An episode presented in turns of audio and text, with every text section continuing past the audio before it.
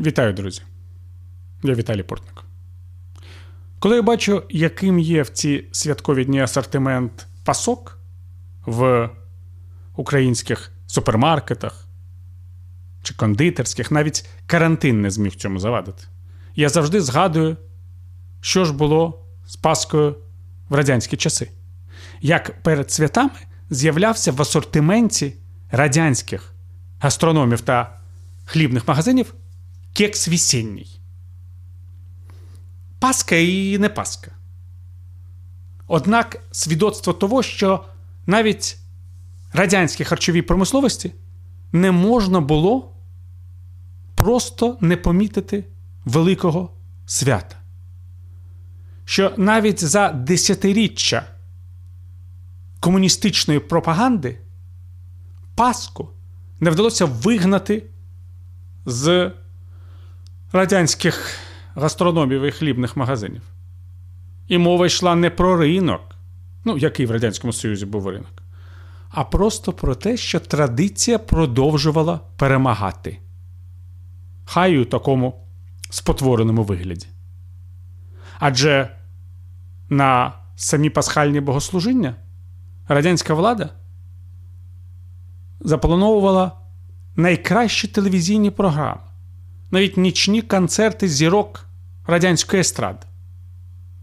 Тільки щоб люди до церкви не пішли. Однак з Паскою нічого зробити не могла. У моїх родичів в ці весняні дні були і інші проблеми, чесно кажучи. Ми думали, де б знайти мацу. Тому що маца, на відміну від Паски, не отрималася в радянських астрономах і хлібних магазинах. Ну, не знайшли назви якогось печива, яке можна було б видати за мацу. І таким чином, щоб отримати мацу, треба було йти на різні хитрощі, записуватися у знайомих в релігійних громадах, в які більшість радянських євреїв в звичайні часи просто не ходила, дізнаватися, коли буде Пасха у єдиній в Києві синагозі. І так було в кожному радянському місті, де було якесь єврейське населення. Але все ж таки у вечір Песаху маца на столі була. Це також була традиція, з якою радянська влада нічого зробити не могла. Хоча вона фактично цю мацу заборонила. Її можна було розповсюджувати виключно як культовий продукт. І от я подумав, що в двох цих ставленнях до традицій у підміні і забороні є певний символізм радянського ставлення до культури і нації взагалі. І ми досі переживаємо результати цієї політики у власному житті, установлені української держави. Ну, згадайте, ця держава нібито спадкоємиця Української РСР. Значить, була Українська РСР. Вивчали українську мову в школах, була українська література, українське кіно, український театр, народні колективи, естрада все було. Але яким було? Згадайте, що українську літературу винищували практично з перших років існування радянської України. Письменників залякували, намагалися зробити все можливе, щоб вони писали тільки ідеологічно правильні вірші. А ті, хто не хотів жити по цих правилах, просто не могли бути українськими письменниками. Їх знищували, їх маргіналізували, їх не видавали. Знаменита боротьба із Володимиром Сосюрою після війни вже. За вірш Любіть Україну написаний, в принципі, в класичній радянській традиції. Але Україну не можна було любити, навіть як радянську батьківщину. А тепер уявимо собі, що такі самі репресії будуть в Москві до російського поета, який напише вірші словами Любіть Росію. Аба більше, сам радянський диктатор Йосип Сталін 1945 року підняв бокал за великий русский народ. За великий русский народ міг піднімати бокали Сталін. А любити Україну не можна було навіть Сосюрі. І так українська література ставала просто перекладеною українською мовою радянською літературою. До шкільних програм включали тільки ідеологічно правильні твори українських радянських письменників. Школярі могли просто переконатися в тому, що російська культура набагато більш вільна, розкутіша, та й взагалі велика. А українська або сільська, або дуже-дуже радянська. І так було не тільки з літературою. Згадаємо, що було з українським театром, як знищували Леся Курбас і не тільки його одного. Згадаємо, що було з українським кіно, як перетворювали на правильного митця Олександра Довженка, як розправлялися із українським поетичним кінематографом. Таких прикладів можна було навести величезну кількість. В українських книгарнях було чимало книжок українською мовою. Однак завжди було відомо, що найкращі книжки видаються російською, і це дефіцит. А українською мовою мають бути видані тільки ідеологічно правильні книжки. Або такі книжки, яких ніхто не має читати, бо вони не цікаві. Вони видаються просто, щоб були.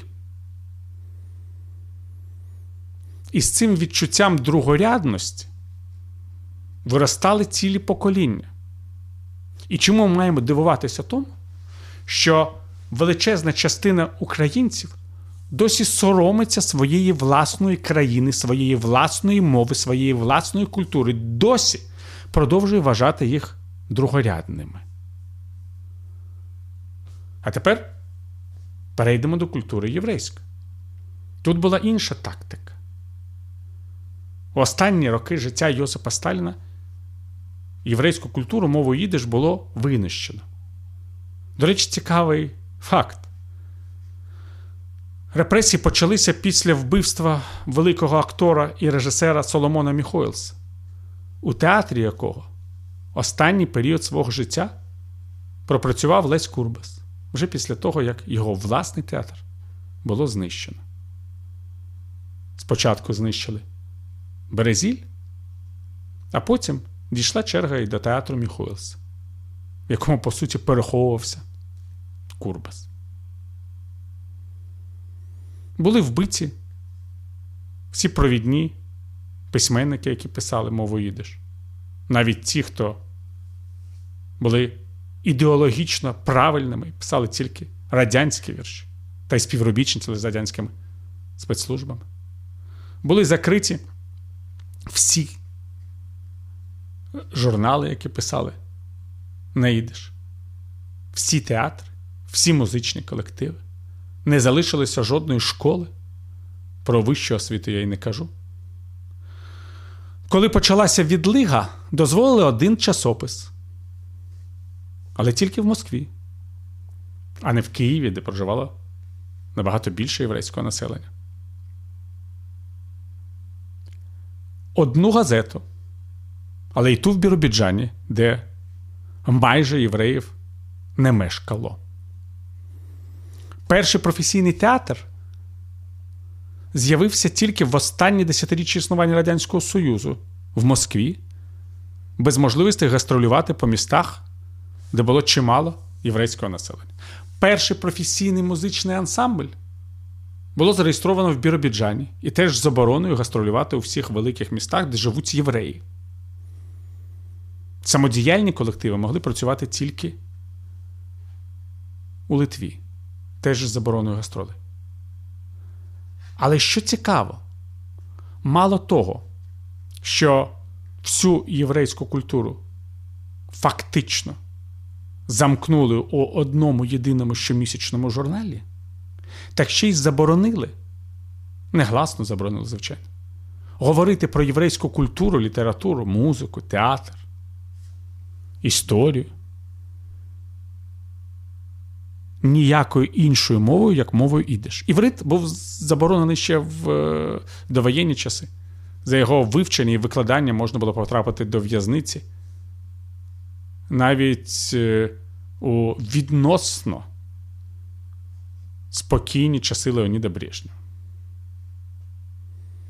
А от російською чи українською мовами говорити про єврейські теми було не можна. Хоча, дякуючи культурній політиці радянської влади, яка закрила школи, інститути, журнали, театри,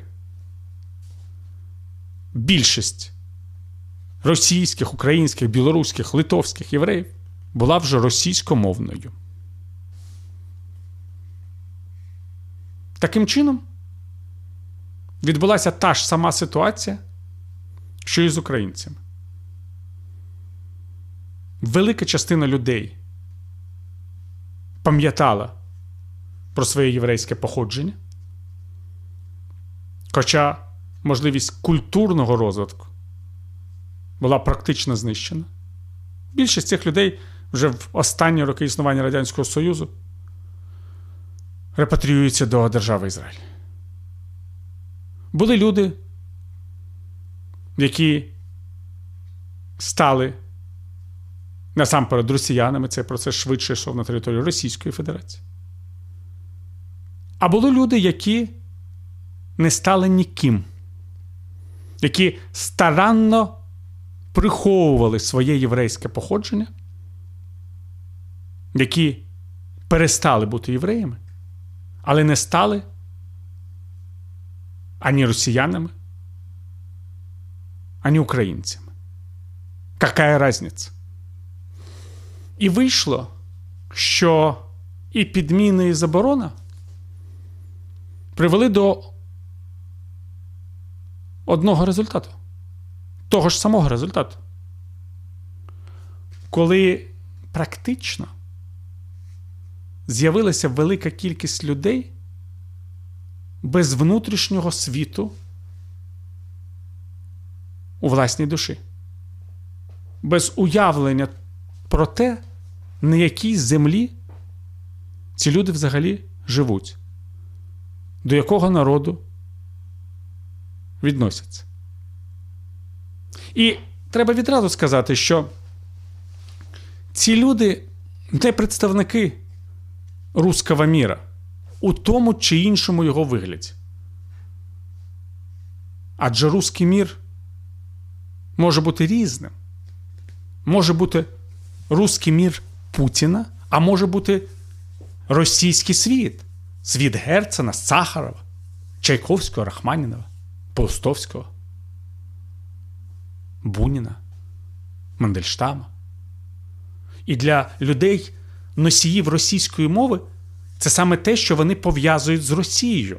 Не з Росією державою, а з Росією культурою.